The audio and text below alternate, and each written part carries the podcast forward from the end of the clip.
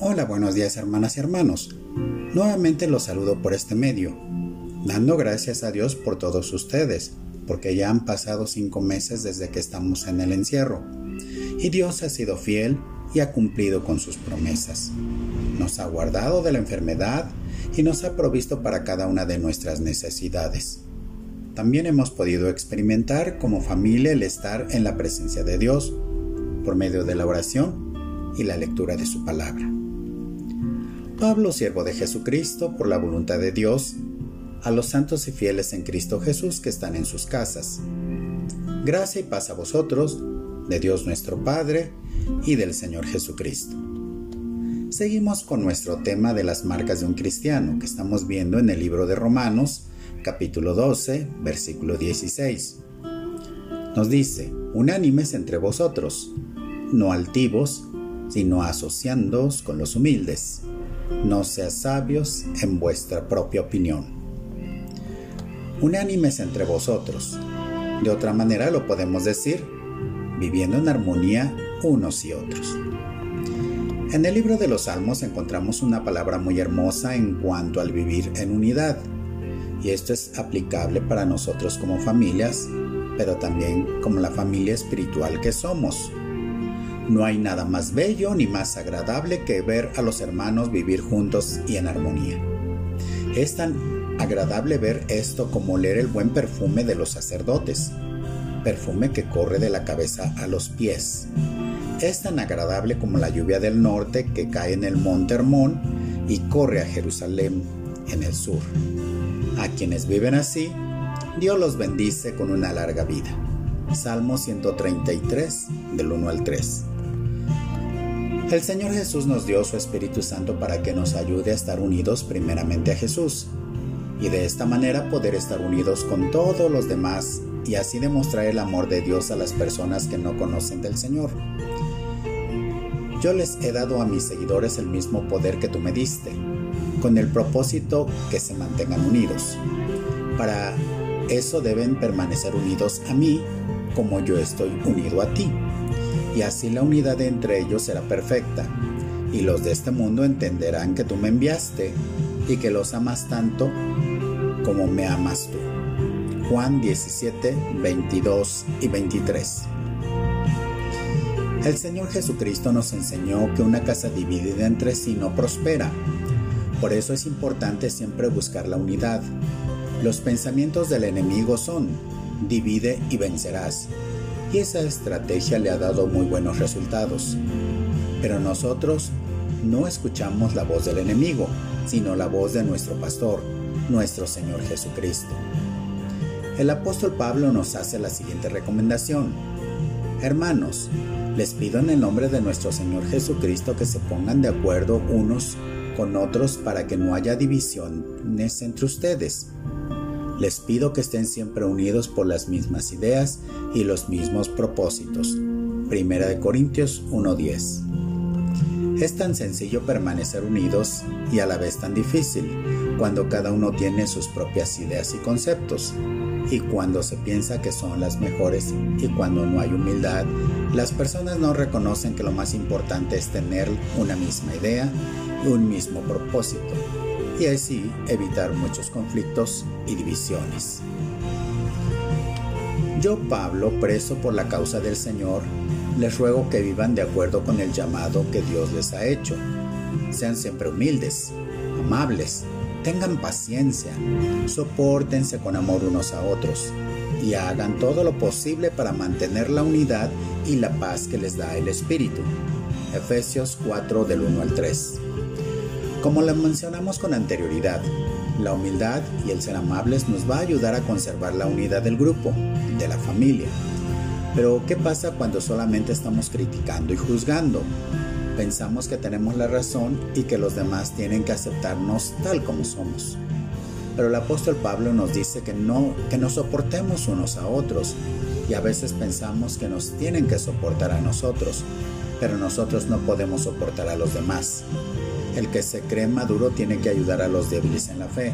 no criticando, sino animando a la unidad y vivir en paz que nos da el Espíritu Santo. No altivos, asociándonos con los humildes. ¿Por qué razón no debemos de ser altivos o también orgullosos? El orgullo es una de las cosas que a Dios no le agrada.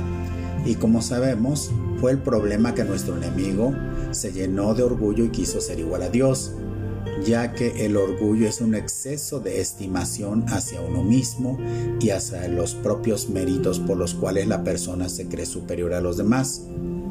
Por esa razón a la gente orgullosa le cuesta mucho trabajo depender de Dios y depender de los demás. ¿Cuántas veces no hemos escuchado a la gente que dice, todo lo que tengo, todo lo que hago y lo que soy es porque me ha costado, nada me han regalado y creen que por sus propios méritos o por su sabiduría han logrado ser algo en la vida. También hay mucha gente orgullosa que le cuesta mucho trabajo, trabajo pedir o recibir ayuda de los demás. Por esa razón se nos exhorta a ser humildes. El humilde es el que no hace ostentación de sus virtudes. Sus sinónimos son dócil, obediente, sumiso. El libro de Proverbios, siendo un libro de mucha sabiduría, nos habla acerca de la altivez y cuál es su fin. Por eso el apóstol Pablo nos exhorta a no ser orgullosos y de esta manera evitarnos muchos problemas y además que estaremos demostrando que estamos viviendo como verdaderos cristianos. El, orgullo y el orgulloso y arrogante al fin de cuentas fracasa. Proverbios 16-18. Después del orgullo viene la humillación pero la inteligencia está con los humildes. Proverbios 11.2. El que se cree más que los demás será humillado, y el que se humille será hecho importante. Proverbios 29.23. Dios a través de su palabra nos dice que Él aborrece a la gente orgullosa, soberbia o altiva, y precisamente esta es una de las características de la gente de nuestro tiempo. Por lo tanto, tenemos que hacer una introspección en nuestra vida. Y si hay algo de orgullo en nuestra vida, pedir a Dios por medio de su Espíritu Santo que nos ayude a ser humildes. Y ese ejemplo lo tenemos en nuestro Señor Jesucristo, que siendo Dios, no se aferró a su deidad y se despojó de ella para humillarse y hacerse hombre y morir por nuestros pecados. Por eso Dios lo exaltó hasta lo más alto y le dio un nombre que es sobre todo nombre, en el cual nosotros somos salvos. Los que obedecen a Dios aborrecen la maldad. Yo aborrezco a la gente que es orgullosa y presumida, que nunca dice la verdad ni vive como es debido. Proverbios 8:13. Esto es precisamente el temor de Dios. Ese temor nos lleva a una obediencia, porque Dios aborrece a la gente orgullosa y por esa razón el enemigo hace que la gente se vuelva orgullosa, altiva para que Dios se enoje con ellos. Y como cristianos debemos tener mucho cuidado de caer en el orgullo, porque cuando al enemigo no le, resultan las tentaciones que lanza para que caigas, su recurso es el orgullo.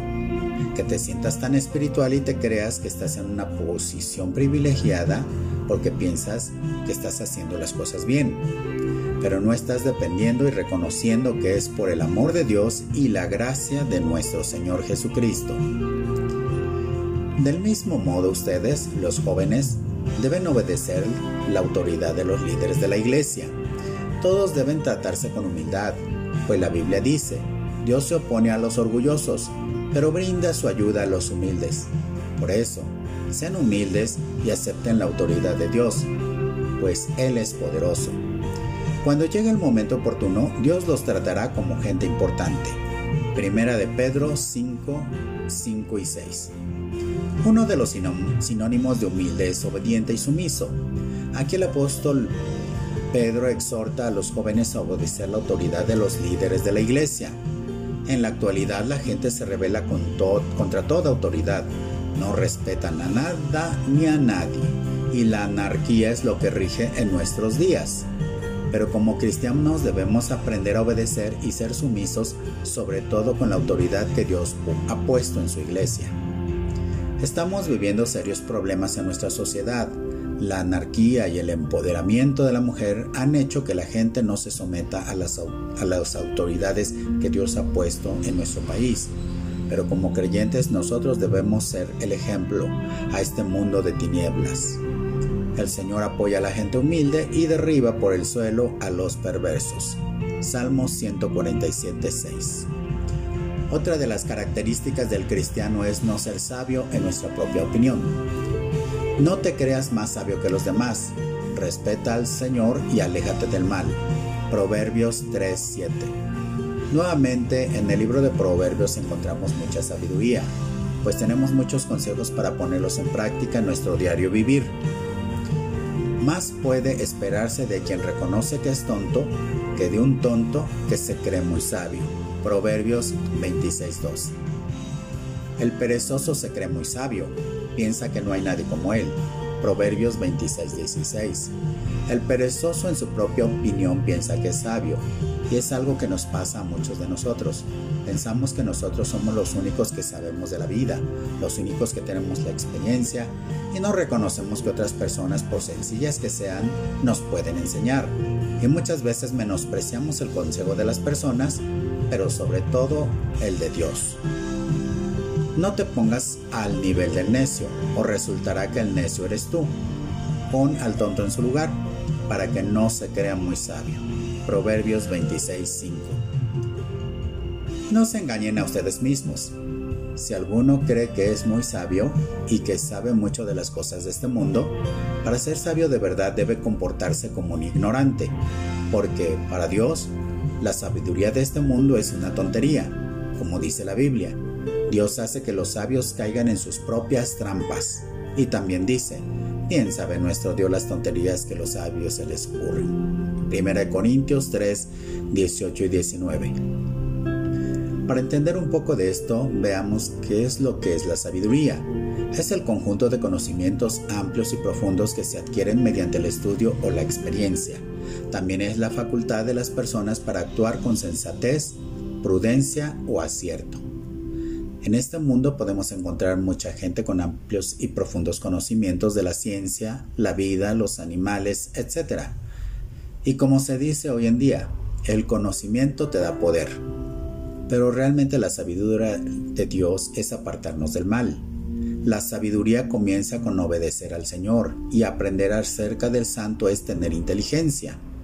En la actualidad queremos que los hijos sean tan inteligentes, llenos de conocimiento, y tratamos que aprendan lo más posible. Se les inscriben a cursos de idiomas, de computación y de todo lo que se pueda. Pero descuidamos lo más importante, que es el conocimiento de Dios. Si alguno de ustedes es sabio y entendido, demuéstrelo haciendo el bien y portándose con humildad. Pero si ustedes lo hacen todo por envidia o por celos, vivirán tristes y amargados. No tendrán nada de que sentirse orgullosos y faltarán a la verdad. Porque esa sabiduría no viene de Dios, sino que es de este mundo y del demonio, y produce celos, peleas, problemas y todo tipo de maldad. En cambio, los que tienen la sabiduría que viene de Dios, no hacen lo malo, al contrario, buscan la paz, son obedientes y amables con los demás. Se compadecen de los que sufren y siempre hacen lo bueno. Tratan a todos de la misma manera y son verdaderos cristianos. Santiago 3, del 13 al 17. Oremos. Padre eterno, te damos muchas gracias porque nos muestras el camino para ser mejores hijos tuyos. Te damos gracias porque eres el que nos perfecciona día a día con el poder de tu Espíritu Santo. Ayúdanos a tener unidad entre los hermanos y con los de nuestra propia familia.